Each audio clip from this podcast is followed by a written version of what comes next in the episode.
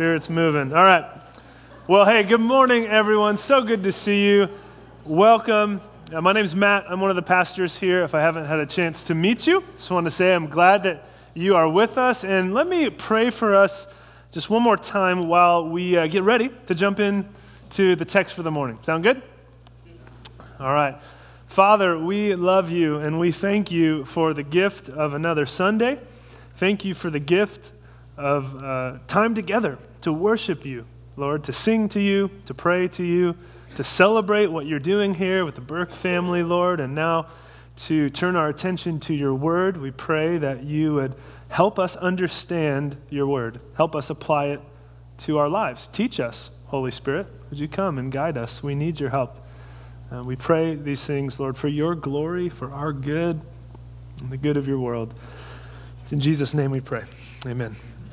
All right, well, now is the time to open up your Bible to 1 Peter chapter 3, verse 8. That's where we're going to be together this morning. If you need a Bible, no problem. There are some on the seats in front of you. Again, 1 Peter chapter 3, verse 8 is where we're starting. We're continuing our series we're calling Life in Exile, where for a few months now we've just been walking through the book of First Peter and exploring this idea of living in exile, which simply means that we are away from home. An exile is someone who is uh, out of place, they're a foreigner, they're not exactly comfortable or at home in their community. And so we've been exploring this idea that as Christians, we are not at home in the world where we find ourselves. This was true in the first century to those that Peter is writing to in Asia Minor. And this is true increasingly of us today. And so, another way of thinking about this is simply to realize that Christians do not enjoy home field advantage in our culture. Christians do not enjoy home field or home court advantage. If you're familiar with sports, then you know that the home team has some advantages, and the visiting team, the road team, faces some challenges, right? They're in a potentially hostile environment. The road team is not in friendly territory. The crowd isn't cheering for them. The crowd is maybe booing them, right? The road team, rather than waking up in their beds comfortable and ready to go, they're living or sleeping in a hotel. They're living out of a suitcase. They're in unfamiliar territory, and it can be challenging. And so, the, the basic idea of this series really is that as Christians, we don't have the home field advantage. We're on the road in kind of unfamiliar, uncomfortable territory at times. And maybe you're here this morning and you feel like maybe Christians used to have the home field advantage. Maybe you remember a time where it felt more comfortable to be a Christian in society. Might be the case, but today things are, are different. And that's not necessarily something to lament or be discouraged by or get grumpy about, but it's really an incredible opportunity to realize that God has placed us here in the Bay Area in 2019 to glorify Him, to love people, to represent Jesus. It's an incredible opportunity. now, often if you're watching a sports event, the commentators, the media will, before the game, give some keys to success for one of the teams. Keys to victory. Here are the things that the team has to do or not do in order to win, in order to be successful. Our text kind of reads like that this morning, where Peter is going to be giving the Christians in the first century that he's writing to and us today some instructions, some keys to success. Hey, in exile, here are some things I want you to remember. Here are some things I want you to do or not do in order to thrive and be successful here. We're not going to be able to cover every detail of the passage because we're going from verse 8 all the way to the end of the chapter in verse 22, but we're going to hit the big points as we go. So let's take a look at the first verse here in verse 8. it says, Finally, all of you, be like minded, be sympathetic, love one another, be compassionate, and humble. So he starts with the first key here and he says, all of you. Now, if you remember, if you've been here the past few weeks, Peter's been giving some specific instructions to specific types of Christians. He's talked to slaves, he's talked to husbands, he's talked to wives, right? He's talked to different groups of people. But now he's saying this is for all y'all. Okay? This is for everybody. Everybody, here's what I want you to do. And he lists five things to embrace, virtues or values. And the first is unity. Right? He talks about being like minded, realizing that together, you as Christians, you as a church, have a shared purpose to glorify God, to love Him, and to make Him known in the world, to love people in His name. And this is so important that we see this because today we live in a highly individualistic society, right? It's like, you do you, I'm going to do my thing. Independence is really valued. If you don't believe me, have you heard about the rise of the solo honeymoon? Seriously, it's a thing. I'm not making this up. It's a growing trend. People get married, and then in order to celebrate their togetherness, they go apart on separate vacations in different parts of the world. Some of you are like, that doesn't sound half bad. but really, we're an individualistic society, and so it's really easy to think about faith in similar terms. That, man, just uh, Christianity or church, it's about me and Jesus. Just me and Jesus, me and Jesus. That's the focus. But if we look at Scripture, biblically speaking, salvation is not primarily about just you and Jesus and God coming alongside you and helping you fulfill all your dreams in life. It's more accurate to speak of salvation in terms of, yes, us repenting of our sins and putting our trust in Jesus, but then we join God on his mission and his purposes in the world with his people. Right? And so it's not about God coming into our life and helping us fulfill all our personal dreams. It's about us together following Jesus and being about what he wants us to be about. And so Peter's saying, hey, be like minded, share this same vision and purpose. He continues, I want you to be sympathetic, love one another, being compassionate, being humble. Okay, we can't spend a ton of time on each of these virtues, but briefly, he's talking about sympathy, right? Entering into the pain of another person, feeling with them. Talks about loving one another, working for the good of your brothers and sisters. Talks about being compassionate, being tenderhearted towards the needs of others, not just being cold and indifferent to those in your life. Talks about being humble, considering others above yourself, considering the needs of other people, realizing life's not about you. So, how can you instead elevate other people without a focus on yourself?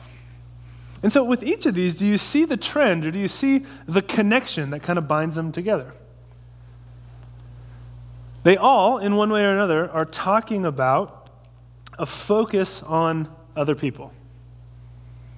Right? Being aware of the pain of others, looking at the needs of others, loving others, working for the good of others, lifting other people up, being humble. It's not about you. And so, of course, we have to know our limits. We can set healthy boundaries. But at the end of the day, we should be known for this, this care that we have for one another. That we love each other. We sacrifice for the good of our brothers and sisters had lunch with a pastor a few weeks ago, a mentor of mine, and we took a picture at lunch, and it wasn't a picture of the food. It was a picture of us together, and he said, This is good because I, I don't take selfies. He said, I just I take ussies. right? I was like, That'll preach. That'll preach. I'm taking that. It's like, and so in, in a selfie culture where our tendency with social media or whatever is like, look at me, look at me. It's like, what about look, look at us? Here's what we're doing. So rather than selfies, can we be about ussies? Can we get that, tweet that out somewhere, put that on the interweb? That'll, that'll preach. Um, yeah, so focusing on the needs of one another. And there's two reasons for this. Okay, let's think about this. Two reasons. One is very practical the simple fact that we need one another. Life in exile is going to be hard, it's going to be challenging. There are going to be discouraging days. And so we need to show up for one another. And help each other when we're down, grieve with one another when we experience loss, encourage one another. Many of us know uh, how difficult it can be to be misunderstood by employees or neighbors or coworkers or people in our family, or to be misunderstood. But then hopefully we've experienced the encouragement that comes when we come to church or go to our small group or experience community with other believers where we're encouraged and our spirits are lifted and it gives us strength to continue on. It can be so life giving and ref- refreshing to encourage one another in that way. So that's the first reason we do this. It's practical. We need one another. The second, though, is a bit more theological and, and mission focused, right? Peter has talked about this for a little while in the book that the world is watching, right? The outside world, people are looking at Christians and kind of scratching their heads sometimes. And they notice how we live and the things that we do or don't do. And we're supposed to display for the world here's what the love of God looks like. Here's who Jesus is and what he has done. And so it's simply not going to be very effective to go and say to your neighbors, hey, do you want to come to church and you want to follow Jesus and come join our church? We don't like each other very much and we're all kind of grumpy. We don't get along and none of us are happy to be there, but we got room for one more. So come along. It's not going to work very well. And we're supposed to display for the world this love, this others focused nature in our hearts, because that's how God loves. That's how God loves us. See, he looked to our needs and cared for us. He's reminding us here of what Jesus said in John 13. By this, everyone will know that you are my disciples. Here's how everyone's going to know if you love one another. So, your love for one another is the authenticating mark whether or not you are following me. So, with love, with sympathy, with compassion, with humility, we are supposed to care for one another. But let's be honest, this can be a challenge. It's hard sometimes, especially in, in a church like ours that's, that's growing, where we look around and we see new faces and we don't recognize everyone. We have new staff, which is exciting. This growth can be exciting, but growth can also be really hard because it, it forces us to look outside of ourselves and attempt to love people that are new or that we're not comfortable with, right? Some of us get in, in routines where we do the same things with the same people because that's comfortable and we've built trust with them over the years. It takes work to open ourselves up relationally. And say, yeah, there's more room at the table. Yeah, you can come to our small group. Yeah, why don't you come over? Yeah, why don't you come to this event that we're doing? Rather than just saying, no, same people, same focus, same things year after year, but let's look outside of ourselves. That, that can be hard, can be difficult. So rather than seeing this verse and then just saying, okay, Pastor, I hear what you're saying, I'm just going to try harder I'm just going to go and, and do better next time. I think rather than just trying to make it a matter of willpower, we have to ask some deeper questions and think about well, what's going on in our hearts that leads to our isolation or leads to our selfishness or leads to our unwillingness to live out this others focused approach. We have to ask some questions. What's going on in our hearts that's causing that? Is it possibly that there's pride in our hearts where we simply believe that our needs are more important than the needs of other people? Maybe there's fear in our hearts where we say, you know what, I've been hurt before. I've been burned by people before. I've let people in. I've made myself vulnerable, and they wounded me. They broke my trust. So it's hard to want to do that again. Or maybe there's some insecurity in our hearts.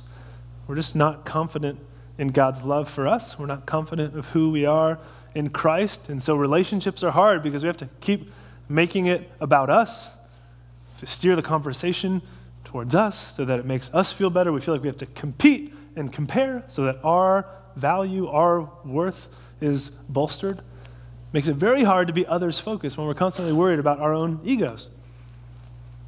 And so we should all ask, what, Lord, is going on in my heart? Pride, fear, insecurity that's maybe keeping me from living out this commitment to community that you would have for me.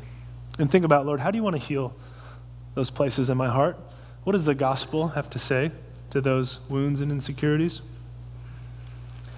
So, the first key for life in exile, key to success. Number one, love one another. But he continues, the focus here in the text is not just about, hey, how we treat one another, as important as that is. He continues and talks about, hey, how do you treat those outside of your community? Verse 9 continues Do not repay evil with evil or insult with insult. On the contrary, repay evil with blessing, because to this you were called, so that you may inherit a blessing. For whoever would love life and see good days must keep their tongue from evil and their lips from deceitful speech. They must turn from evil and do good.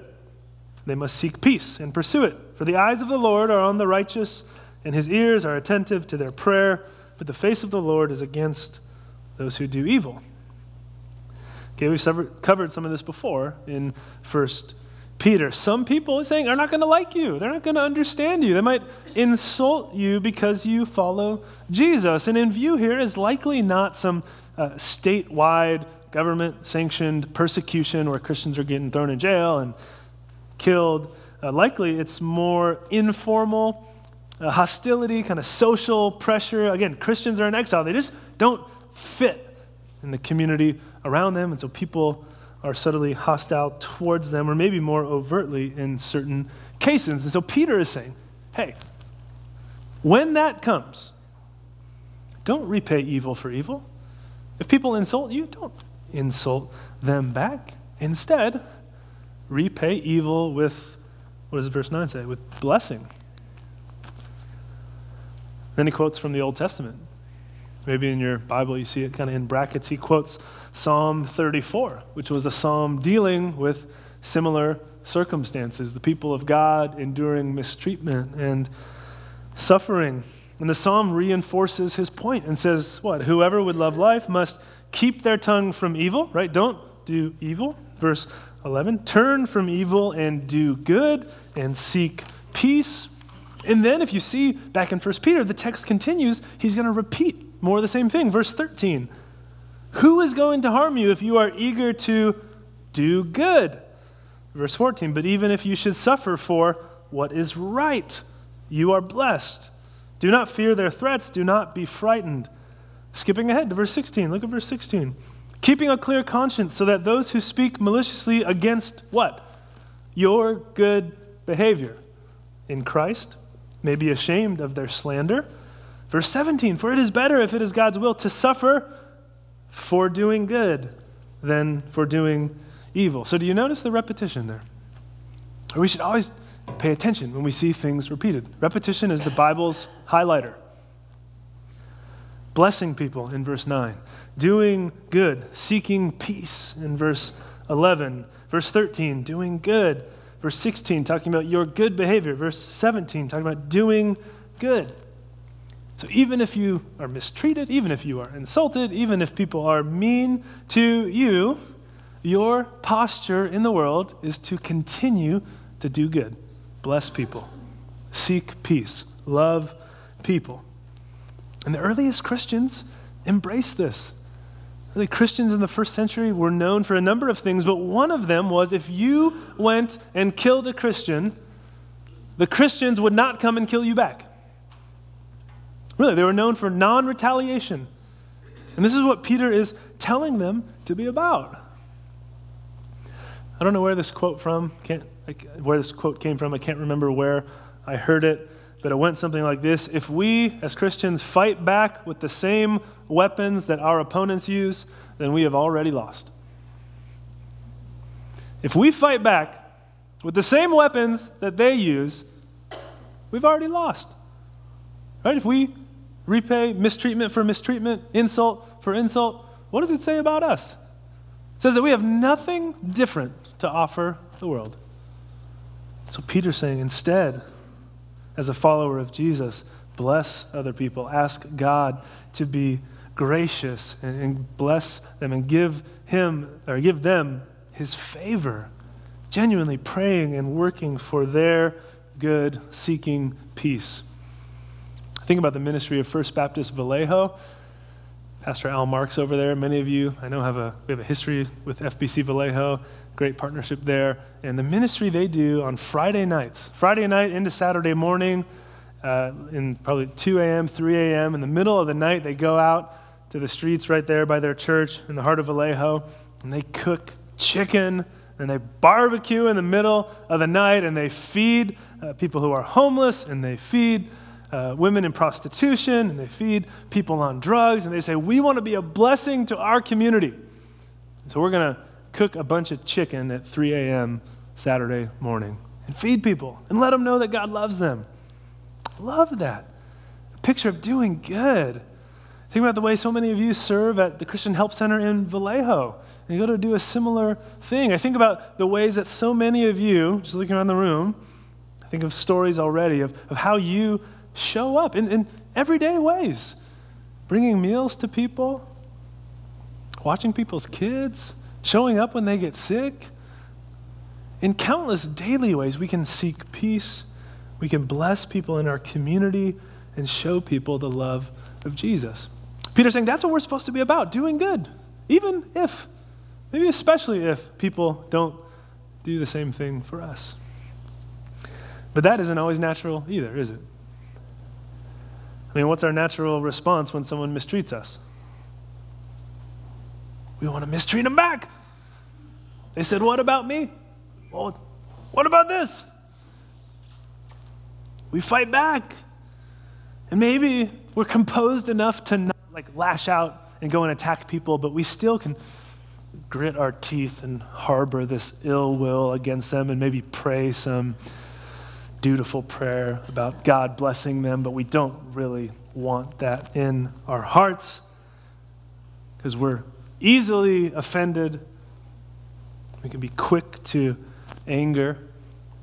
And we don't trust what verse 12 says. What does verse 12 say? It reminds us God sees, God hears, His eyes are on you. He knows those who are doing right, He knows those who are doing evil, and He's going to sort it out in His timing. He's the judge of all the earth, so he'll work all of it out. But sometimes what we want is we want to have the trial right now. God, we want them to be condemned right now. We want it to be shown that what they're doing is evil. God, come down now. But no, we're called to trust, rest, know that it's in God's hands. We don't have to take the matters into our own hands.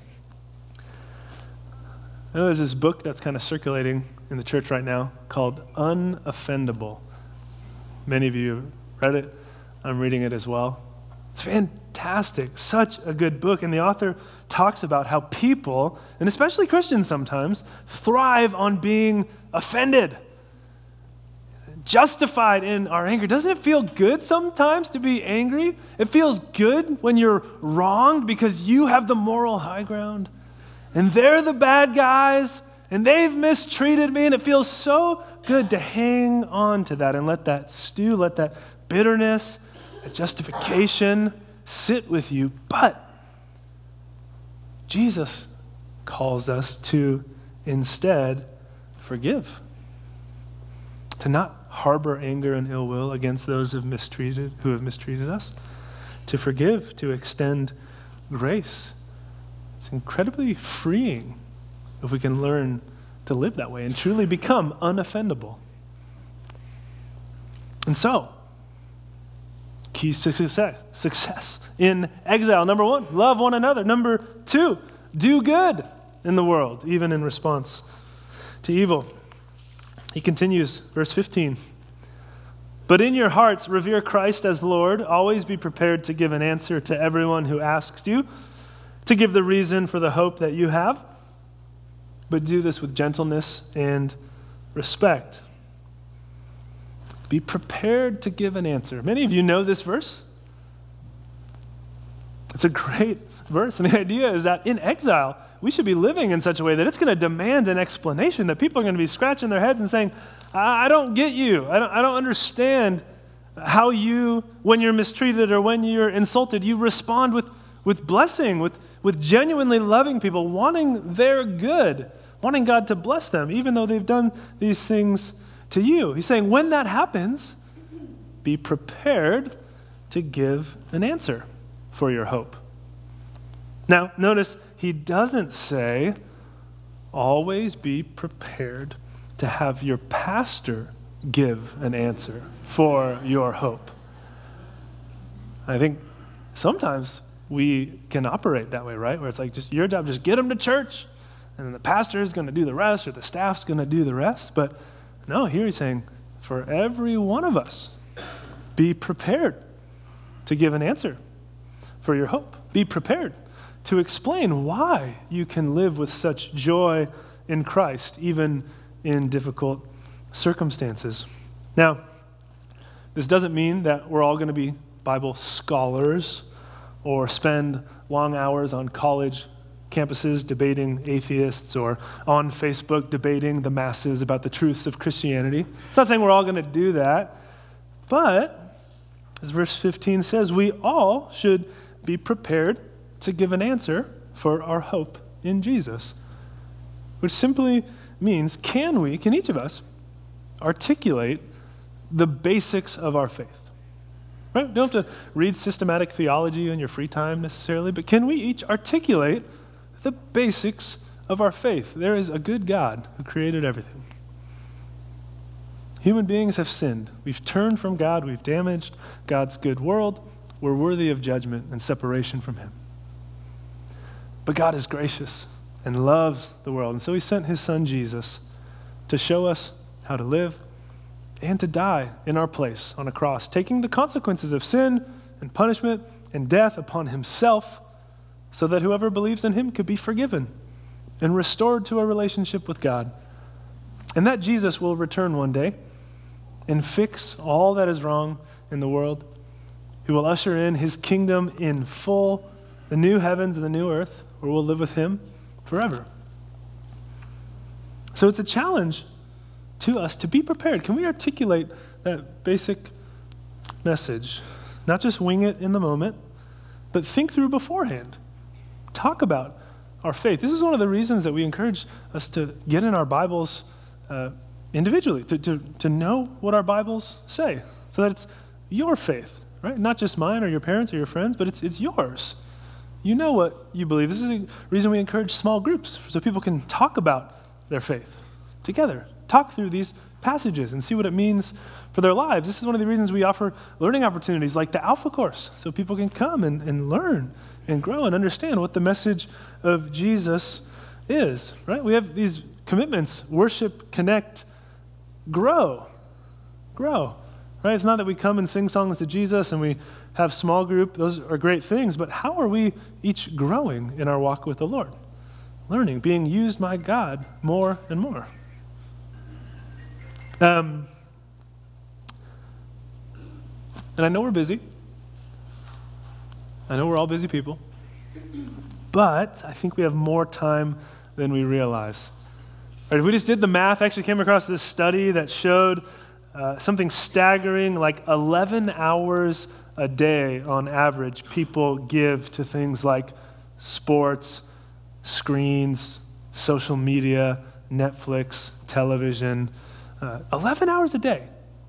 I don't even know that's possible. I mean, that sounds like crazy to me, so, some crazy amount of time. So let's just say that that study is wildly off base, okay? 11 hours, that's who, who even did that study? A bunch of chimpanzees? I don't know. We can't trust it, okay? We can't trust it at all. But maybe, let's say, cut it in half, less than half. Let's say five hours a day on average, people give to Netflix and TV and social media and screen time.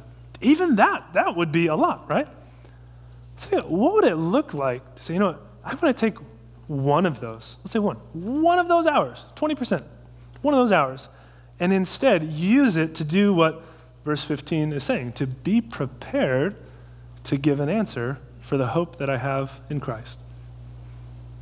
And one of those hours, praying, reading the Bible, going to small group, reading a, a good book like The Reason for God by Tim Keller, that talks about faith and some of the objections that come up today. We have copies of that book at the welcome table if you'd like one.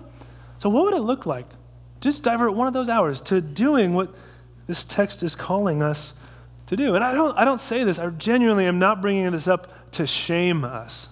Like, look at how bad we are. We're just amusing ourselves to death. We're so entertainment driven. We're, we're awful. I'm, I'm not saying this to shame us. I'm just saying it to say, look at the incredible opportunity that we all have.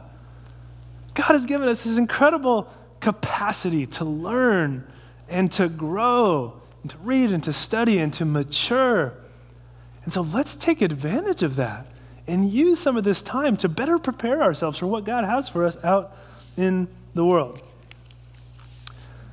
So, keys to success in exile love one another, do good in the world, even in response to evil, be prepared to share our faith. And the last one here, verses 18 to 22, likely the most important, starts this way. It says, For Christ also suffered once for sins, the righteous for the unrighteous, to bring you to God. He was put to death in the body, but made alive in the spirit. And so you see what Peter does here. He points them to Jesus. And he helps them remember the gospel. There's this Jesus who, who suffered for you, the righteous for the unrighteous. You were unrighteous in your sin. He was righteous, perfect, did not deserve to die, and yet he died in your place so that you could be forgiven. And verse 18 says, to bring you to God. And so, all of this instruction hey, love one another, hey, do good, hey, be prepared. But all of that is encased in this reality of look at Jesus.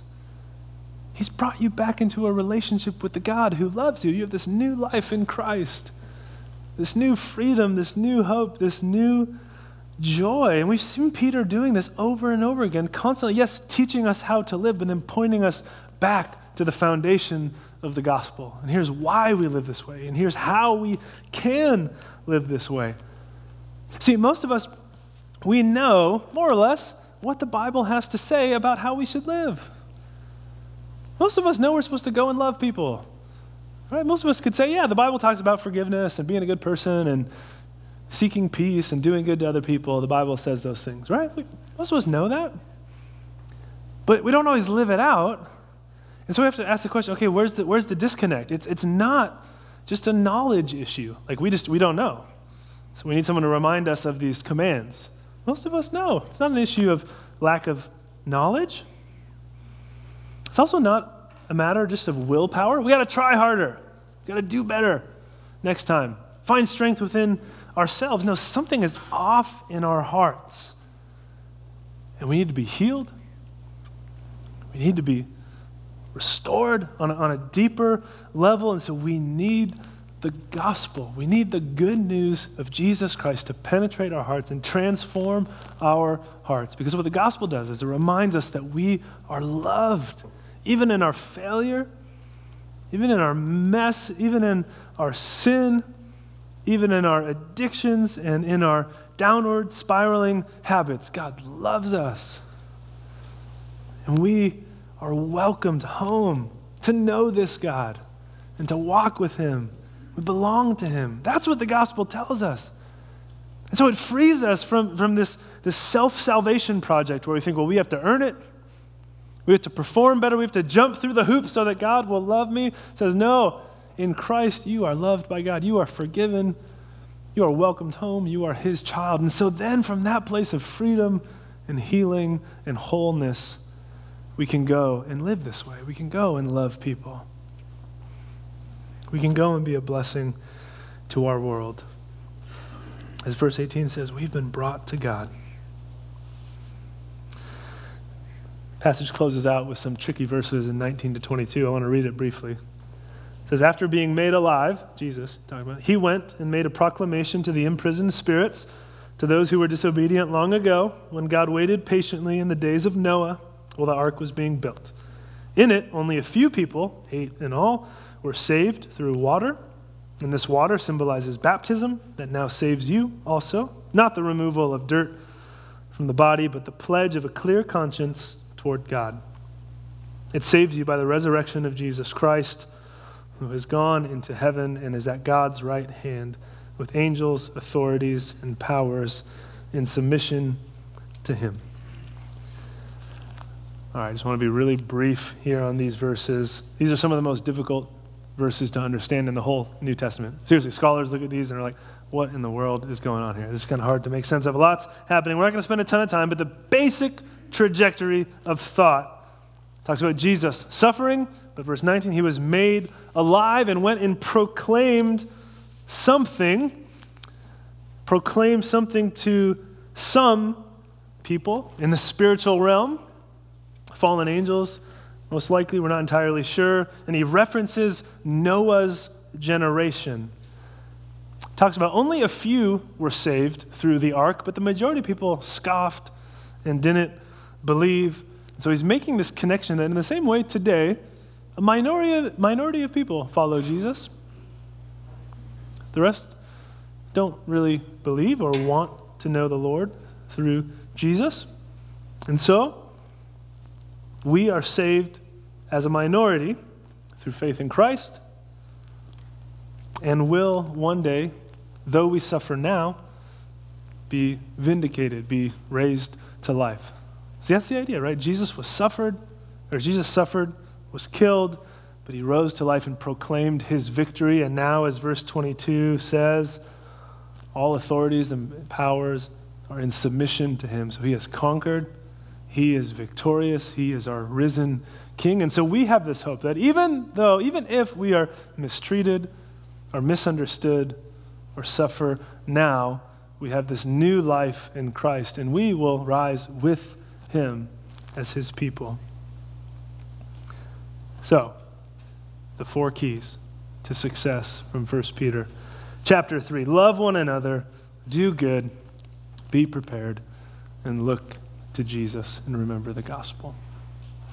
We have a chance to do that in a tangible way right now. We're going to come to the table and celebrate communion. We do this twice a month at FBC, and it's just a chance for us to remember Jesus, his death on the cross, which the bread represents his broken body, and his shed blood on the cross, represented by the cup. We come to take these elements to remember his sacrifice for us and to celebrate and remember that he rose again and he will return. So, friends, I'm going to pray for us and then we'll come together and partake. Uh, if you're here this morning and you're not a believer, we encourage you just to remain seated, reflect on the things we've talked about so far today. But this is an open table for anyone who's put their faith in Jesus Christ. Even if you are visiting or from out of town, you're welcome to participate and celebrate with us. We have the two stations up front, so I'm going to pray, and we can make our way forward. Jesus, we love you, and we come to the table now to remember you. Your word in 1 Peter 3 has pointed us to the gospel, Jesus, that you suffered for us, the righteous for the unrighteous, to bring us to God. And so we celebrate that we can come to the table now, that we are forgiven through you. We have this new life and new relationship with you, God. Thank you. We celebrate and we praise you together. In Jesus' name, amen.